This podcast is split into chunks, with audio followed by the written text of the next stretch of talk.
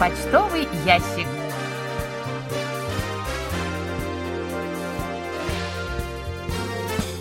Дорогие друзья, в эфире программа по письмам слушателей Всемирного радио КБС. В студии Анна Витенко и Валерий Суриков. За режиссерским пультом Настя.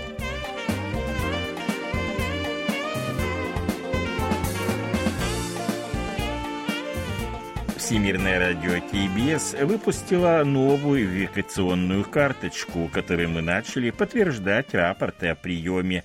Ее также можно скачать и при отправке рапорта в электронном виде.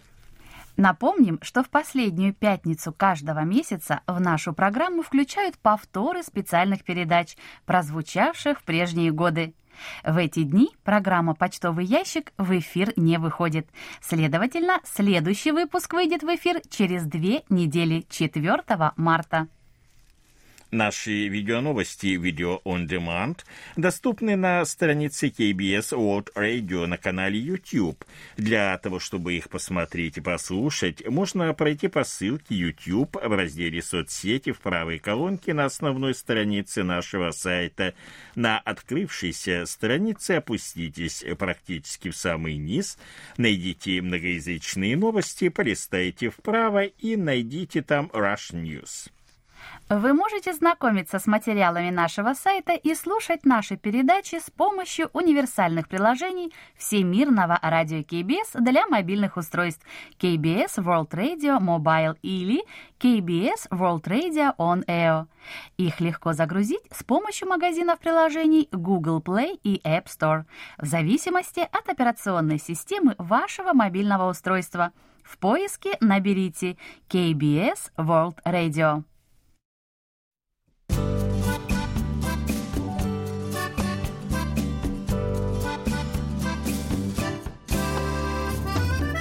Почта недели.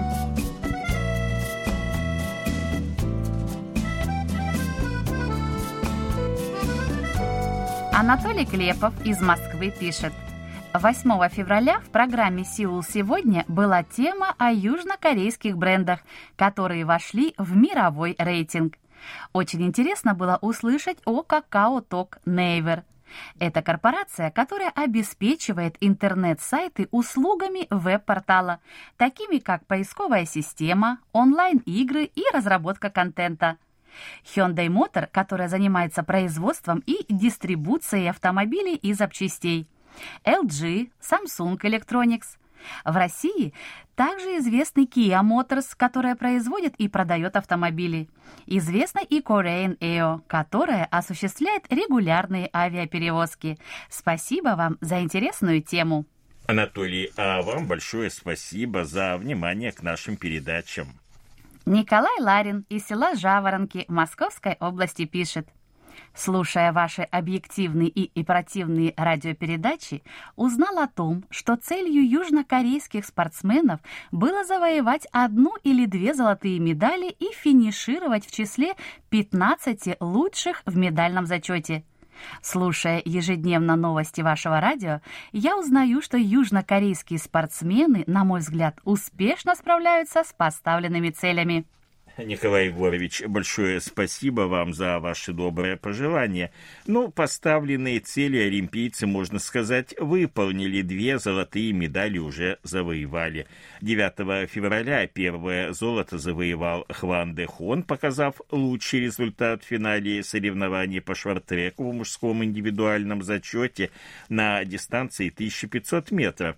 А 16 февраля вторую золотую медаль завоевала Чвемень Минчон в финале соревнований, опять же, по шорт-треку среди женщин на дистанции 1500 метров.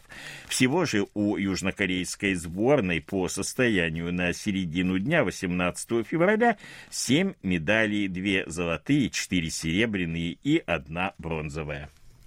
Владимир Гудзенко из Луховиц Московской области пишет – Большое спасибо за ценные и дорогие для меня подарки от вас, которые я получил на прошлой неделе. Спасибо и за внимание к моим письмам, подробные и обстоятельные ответы. Продолжаю следить за событиями в моей любимой стране утренней свежести, и все ваши замечания всегда очень ценны для меня. Конечно, я помню о том, что 13 февраля исполнился 61 год с начала вещания Сеула на русском языке. Знаю, что 9 марта народ Республики Корея придет к избирательным бюллетеням, чтобы решить, кто будет президентом страны следующие пять лет. Читаю заметки на специальной странице вашего сайта, слежу за лентой новостей вашего радио. Поправка в избирательное законодательство, принятая Национальным собранием, касается процедуры голосования в нынешнее карантинное время. Для меня, как и для очень многих ваших слушателей, Республика Корея является одним из примеров свободного и демократического государства на азиатском континенте. Надеюсь, что и эти выборы пройдут в духе открытости и свободы. И только от волеизъявления граждан будет зависеть их результат. Впрочем, этот результат мы узнаем уже очень скоро, 9 марта или на следующий день, а затем будем поздравлять уже новоизбранного президента. Владимир Иванович, большое спасибо за письмо. Будем вместе с вами следить за ходом выборов и ждать их результатов. Константин Барсенков из Санкт-Петербурга пишет – Недавно у KBS World Radio появилась QSL-карточка с новым живым оформлением. А то с логотипом и календарем было как-то скучновато. Весьма заинтересовала сама тема карточки «Тигр с окрасом дальневосточного леопарда». Так, начав поиск в интернете по картинке, сам того не замечая, я узнал о корейской народной живописи Минхва и увидел много других интересных сюжетов и изображений. Почитав некоторые материалы по сути этого творчества, с леопардовым окрасом черного тигра стало все ясно. Надеюсь, и печатная версия QSL до меня доберется, преодолев все трудности пандемийного времени. Кстати, только сейчас заметил, что карточка-то вертикальная – Изначально, как и многие другие радиолюбители на своих сайтах, я расположил ее в блоге горизонтально, так же, как она выскакивает на сайте. Вот такой он загадочный, этот тигр Минхва. Константин, большое вам спасибо за письмо. Рады, что наша новая идентификационная карточка вам понравилась.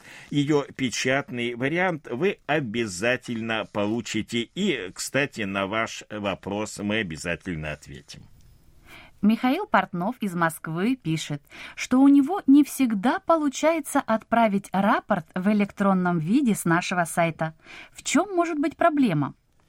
Михаил, ваши рапорты в электронном виде мы время от времени получаем, а вот в чем проблема, бывает сказать трудно. Да, действительно, от вас иногда приходят э, просто вот незаполненные рапорты с пустой страницей. Ну, трудно сказать, почему так происходит. Это не только с вами, но и с другими слушателями тоже бывает. Хотя вот э, если все правильно делать, то проблем, казалось бы, быть не должно. Когда вы нажмете нажмете кнопку рапорта приеме передач, должна открыться страница, на которой нужно заполнить лишь несколько строчек. Это имя, фамилия, адрес электронной почты, выбрать страну из списка, выбрать способ приема и отметить, что согласно на предоставление персональной информации. Остальные графы можно заполнять, можно нет, это не обязательно. Далее нажимаете кнопку «Зарегистрировать» и переходите на вторую страницу. Вот там нужно заполнить все графы, вписать тип приемника, тип антенны, выбрать дату, время приема, частоту и затем выбрать оценки качества приема и нажать «Зарегистрировать». Затем проверяете правильность данных в рапорте. В окне замечания и предложения можете написать письмо, а в графе примечания комментарий к передачам. Затем снова нажимаете кнопку «Зарегистрировать», если что что-то не заполнили, то в всплывающем окне появится подсказка, что именно не заполнено. Если все сделано правильно, появится всплывающее окно «Спасибо за участие» и одновременно откроется страница с заполненным электронным рапортом, который вы можете распечатать. Для этого нажмите кнопку «Print» в верхней части страницы. И еще один важный момент. Напомним, что данный сервис пока доступен лишь для полной версии сайта для персональных компьютеров. А сейчас мы уступаем месту у микрофона Насте, которая подготовила для вас очередной выпуск рубрики «Листая журнал Кориана».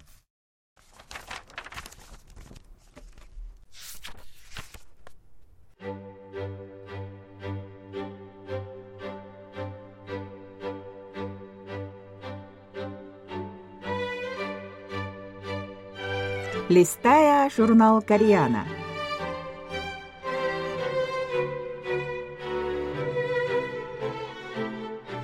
Дорогие радиослушатели, в эфире «Листая журнал Кориана». В этой передаче вы можете послушать самые интересные публикации журнала Кориана, которые издаются Корейским фондом. У микрофона Настя.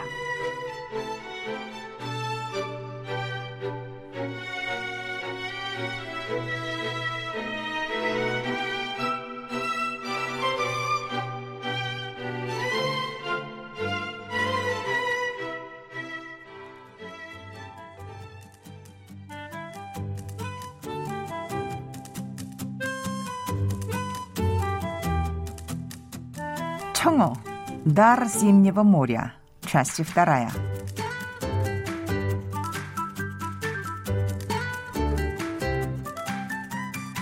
과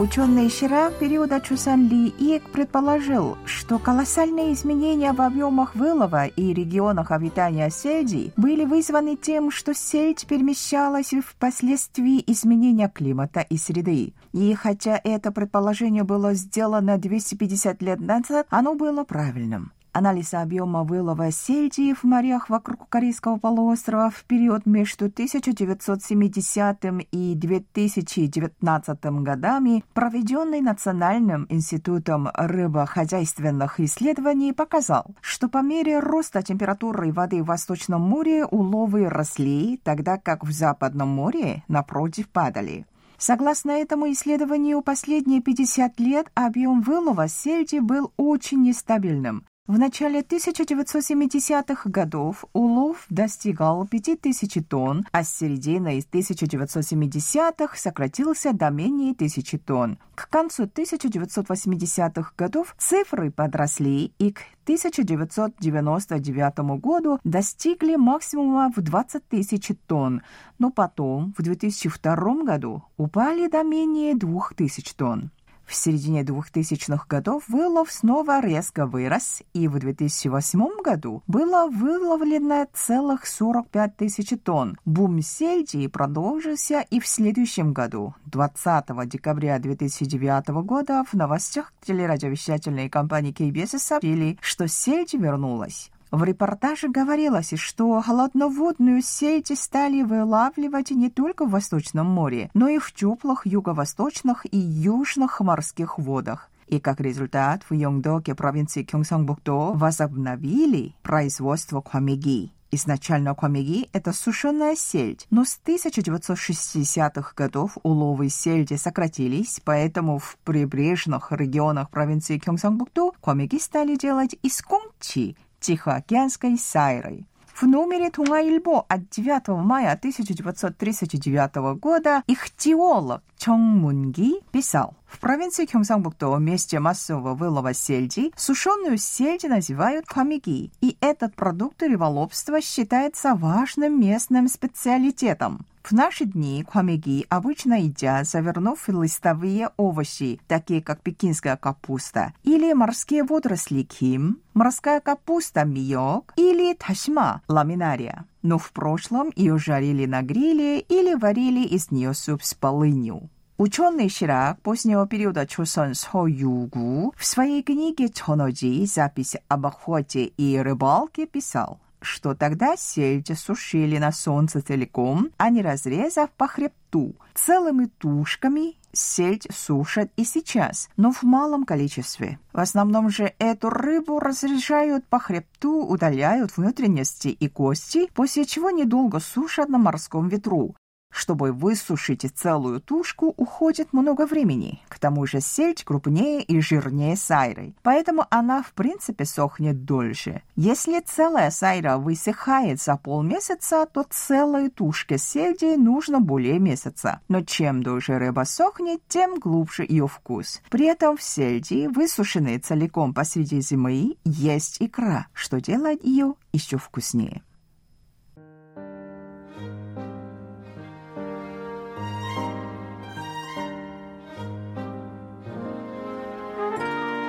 Возвращение Сельди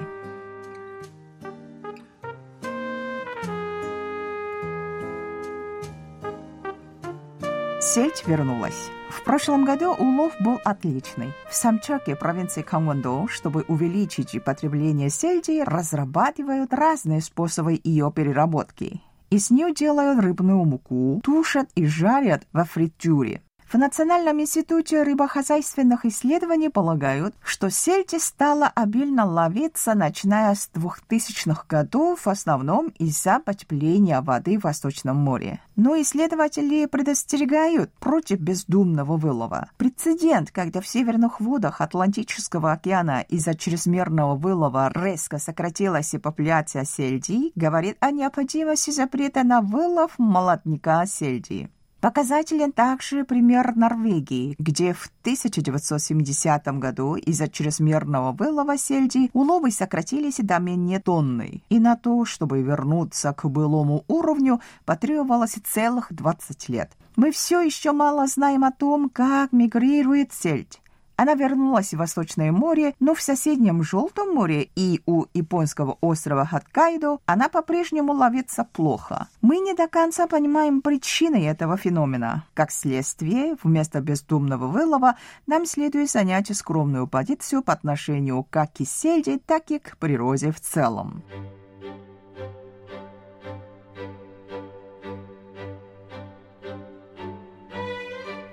Ну, на этом я прощаюсь с вами. Желаю вам хорошего настроения и до следующей встречи.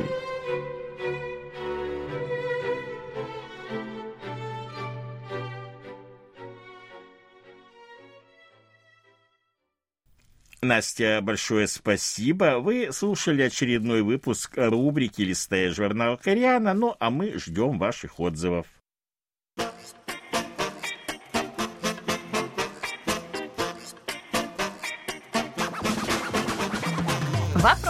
И ответы.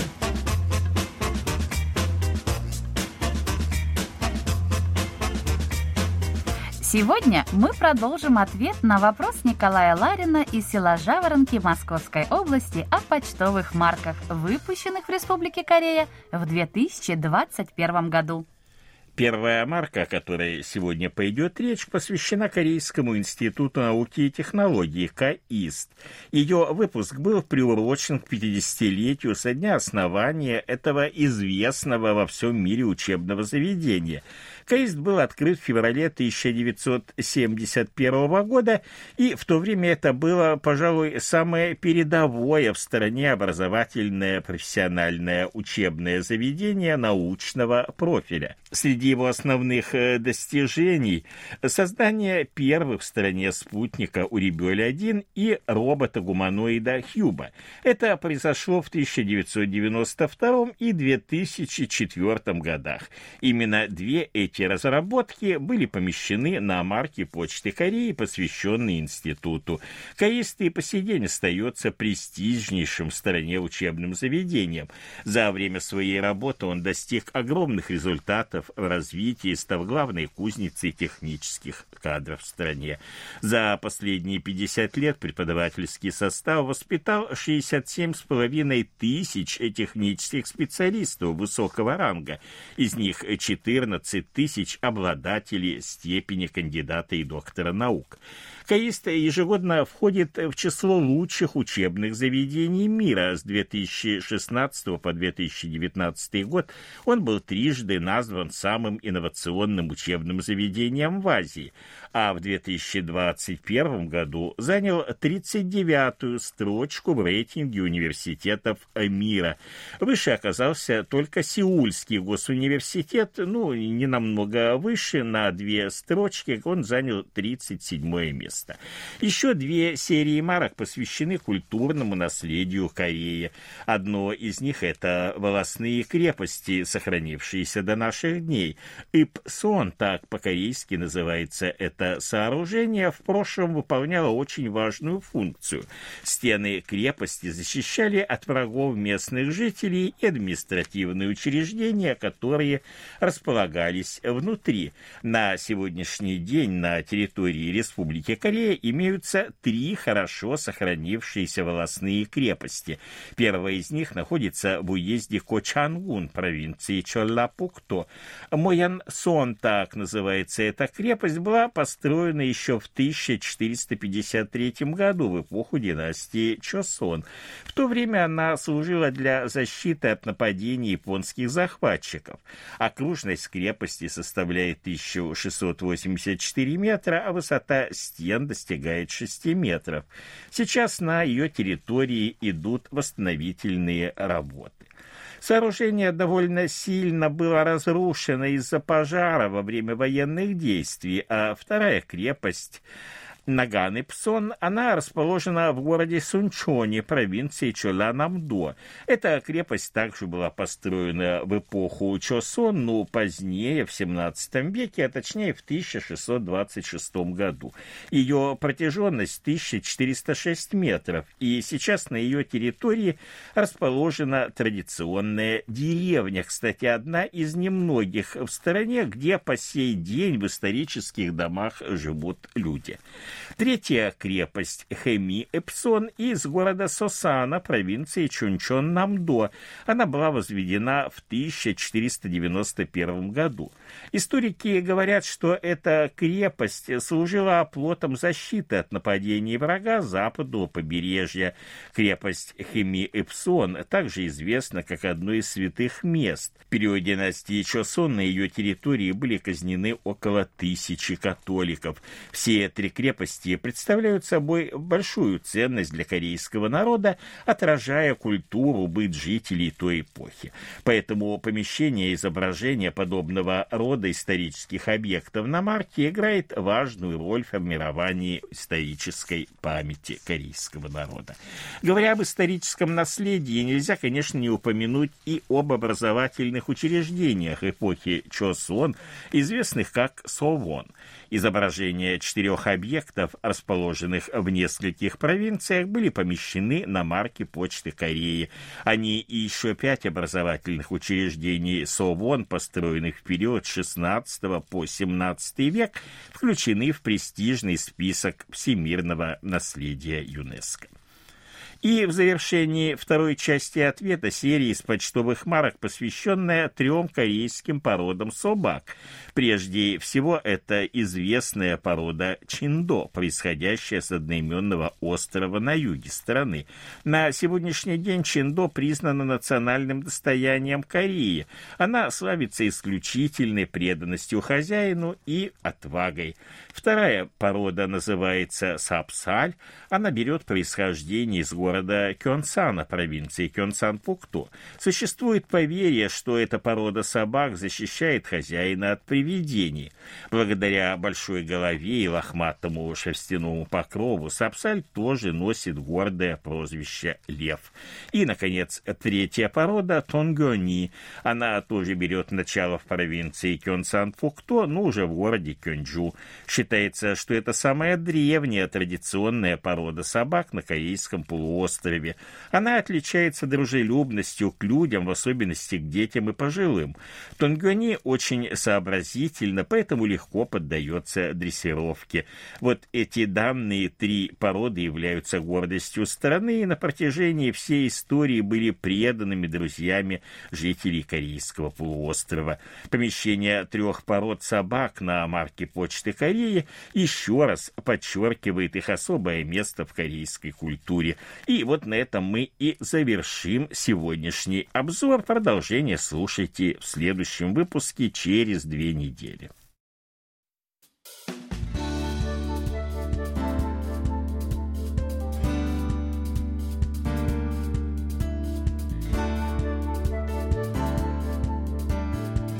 Спасибо за ваши рапорты.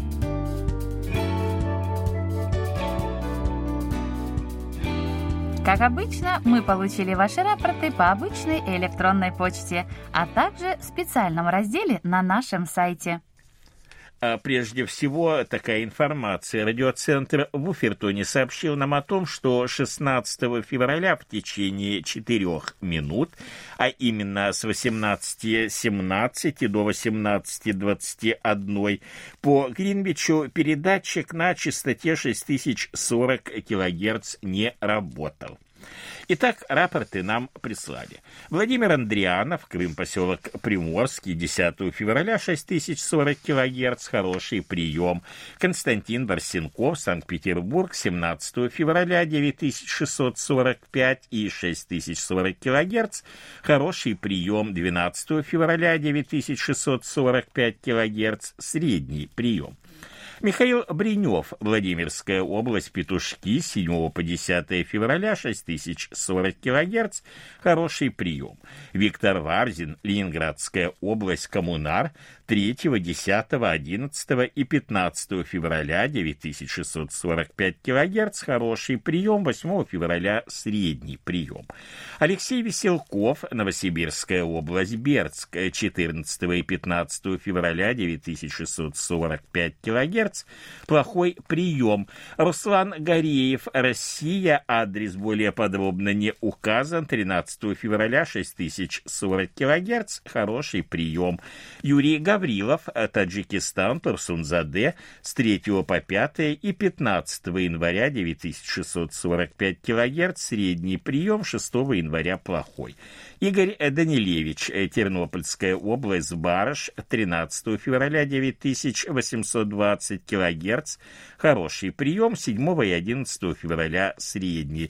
Вячеслав Дударкин, Харьков, 11 февраля и 12 6040 кГц приема нет. Дмитрий Елагин, Саратов, 11 февраля 6040 кГц, хороший прием.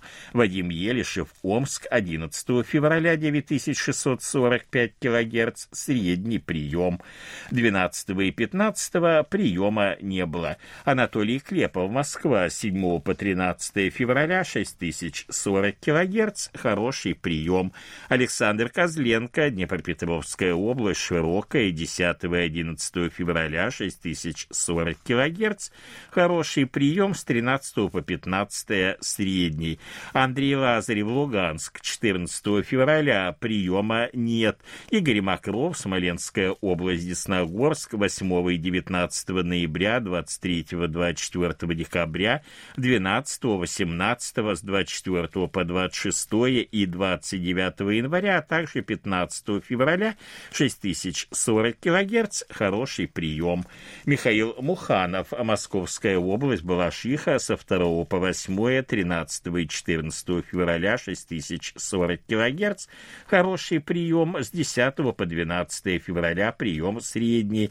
Олег Панько, Брест, 28 января. 6040 кГц, хороший прием. Михаил Портнов, Москва, 14 февраля. 6040 килогерц тоже хороший прием. Константин Провоторов, Запорожье, 17 февраля 6040 килогерц, хороший прием. Александр Пруцков, Рязань, 7 по 12 и 14 февраля 6040 килогерц, хороший прием. 13 февраля средний. Владимир Рожков, Красноярский край, город Канск, 14 февраля 1170 килогерц, средний прием. И Андрей Романенко, Московская область, город Железнодорожный, с 11 по 13 февраля 6040 кГц, хороший прием, 9, 10 и 14 февраля средний прием. Это все, что мы сегодня успели вам рассказать. Как всегда, ждем ваших писем с отзывами о передачах, а также вопросов, на которые мы обязательно ответим. Happy birthday